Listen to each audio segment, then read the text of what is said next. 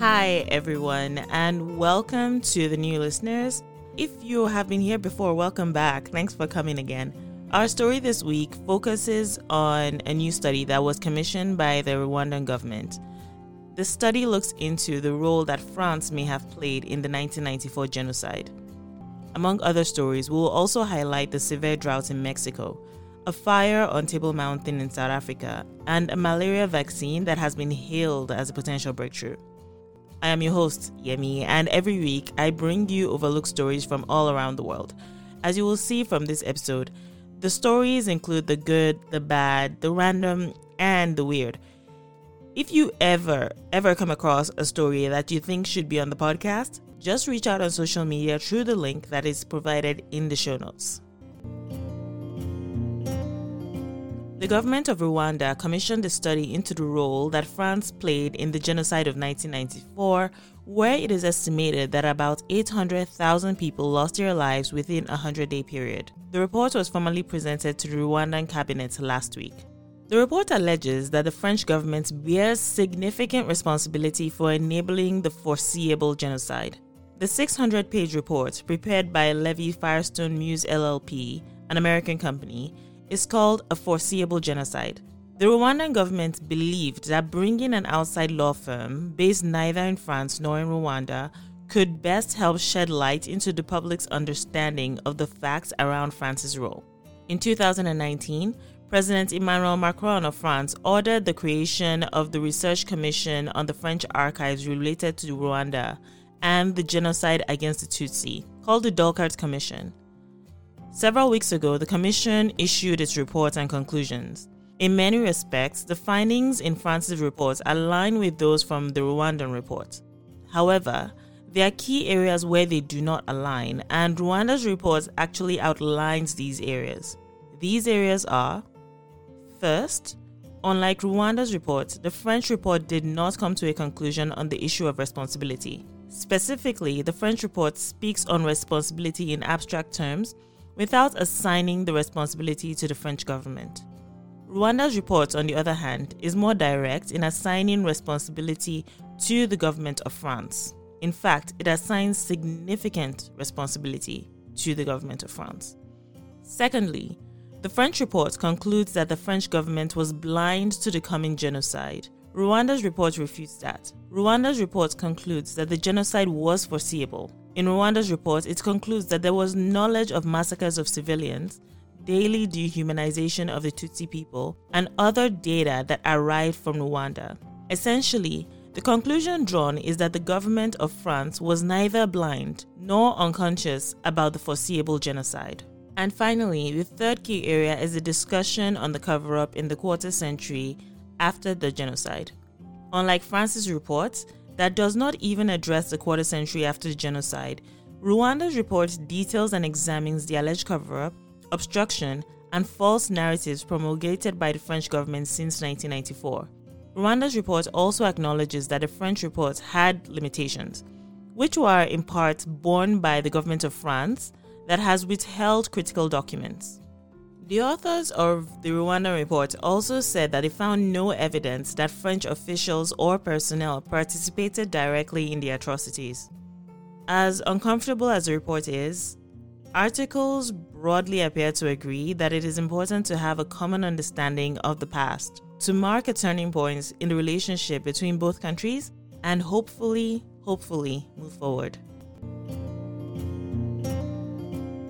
There is disturbing news that drought conditions have now covered eighty-five percent of Mexico. The mayor of Mexico City has said that the ongoing drought is the worst in thirty years. Some reservoirs, like the Villa Victoria Reservoir, which is located west of the capital, are now sitting at one-third of their normal capacity, with a month and a half to go before any significant rain is expected. Mayor Claudia Sheinbaum has said that the effects of the drought have become worse because more people have tended to water their lawns and gardens. The residents of Mexico City rely on reservoirs like Villa Victoria and two others for a quarter of their water. These reservoirs are now less than half of their normal capacity. For context, there has been about twenty-five percent less rainfall this year compared to the average for the same period between the years nineteen eighty-one and two thousand ten. An out-of-control fire started burning on Table Mountain in Cape Town and has now spread to some of South Africa's most famous landmarks. According to a statement from South Africa's national parks, a vacated vagrant fire may have been responsible for the blaze. Table Mountain is a protected conservation area and is also one of South Africa's most iconic tourist attractions. It overlooks the whole of Cape Town and the surrounding area and welcomes roughly one million visitors each year. Unfortunately, there has also been damage to some historical landmarks. Mustard's Mill, a historic windmill near the University of Cape Town that was built in seventeen ninety-six, has been badly damaged by the fire. It also spread to the University of Cape Town and burns the school's historic library. The University of Cape Town's Jagger Library houses more than one thousand three hundred collections of unique manuscripts and personal papers of prominent South Africans dating back to the eighteenth century. The collection of books and pamphlets exceeds eighty-five thousand on African studies alone. But fortunately, and as luck would have it, not everything was destroyed. The library's fire doors closed automatically. This prevented the fire from spreading and may in fact have saved more archives held in the basement, including records of the campaign against white minority rule in South Africa. City officials said a suspect had been detained amid speculation that new fires may have been started and the original fire was an act of arson. Meanwhile, hikers in the Table Mountain National Park have been urged to leave, and residents in the area have been told to keep both the windows and the doors closed because of all the smoke and the soot in the air. A malaria vaccine that has proven to be seventy-seven percent effective in early trials could in fact be a major breakthrough against the disease, according to the research team from the University of Oxford. This vaccine has the potential to have a major public health impact, as malaria kills more than four hundred thousand people each year, mostly children located in sub-Saharan Africa. Malaria is a life-threatening disease caused by parasites that are transmitted to people through mosquito bites, although it is preventable and curable. The World Health Organization estimates that there were two hundred twenty-nine million cases worldwide in two thousand nineteen and just over four hundred thousand deaths. The vaccine trial was done in Burkina Faso and found to be safe. In addition, it showed a high level of efficacy over twelve months of follow-up. The initial trial was conducted on four hundred fifty children in Burkina Faso. As a next step, larger trials on nearly five thousand children between the age of five months and three years will be carried out across four African countries as a way to confirm the findings. The most effective malaria vaccine to date has only shown a fifty-five percent efficacy in trials. This new vaccine is believed to be the first to reach the World Health Organization's goal of at least seventy-five percent efficacy. The trials of this malaria vaccine started in two thousand nineteen, long before the coronavirus appeared, and the Oxford team developed its COVID vaccine with AstraZeneca on the strength of its research into malaria. According to reports, a malaria vaccine has taken a much longer time to come to fruition because there are thousands of genes in malaria when compared to around a dozen that are in the coronavirus, and a very high immune response is needed to fight off the disease. This next story is literally about a baby boom.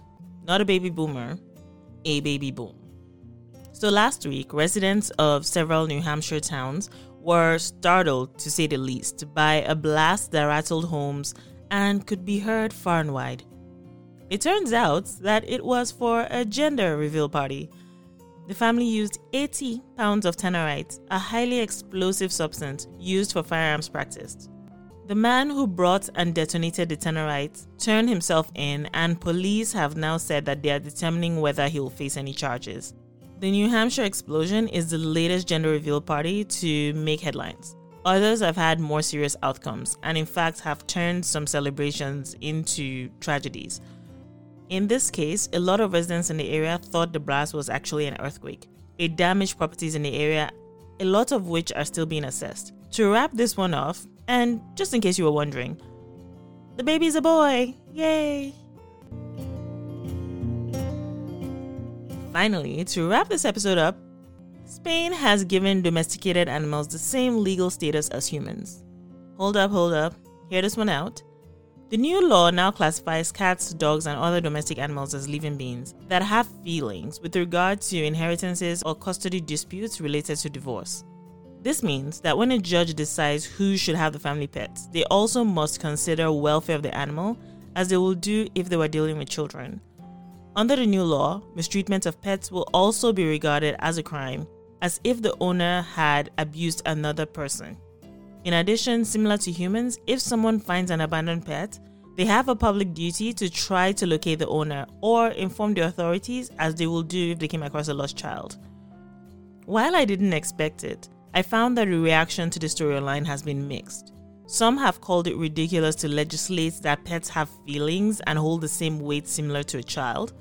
Others vehemently disagree with this view and have been celebrating the new law, calling it more compassionate.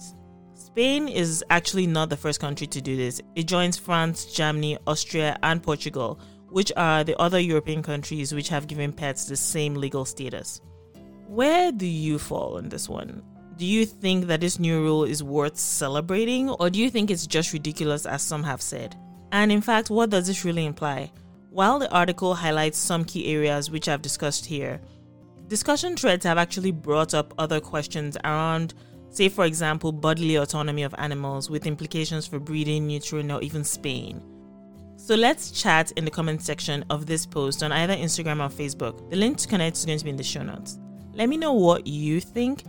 Do you think this is going too far? Do you think this is just enough? Do you think this is something that should be more widespread? Share your thoughts in the comment section. With that, we come to the end of this episode, folks. Have yourselves a great Great week ahead.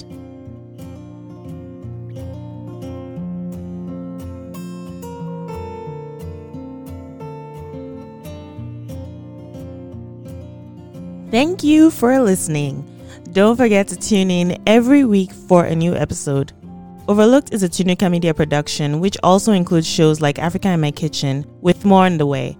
So follow Tunuka Media on Instagram, YouTube, Facebook, and Twitter to be in the loop. Until next time, have yourself a great week ahead.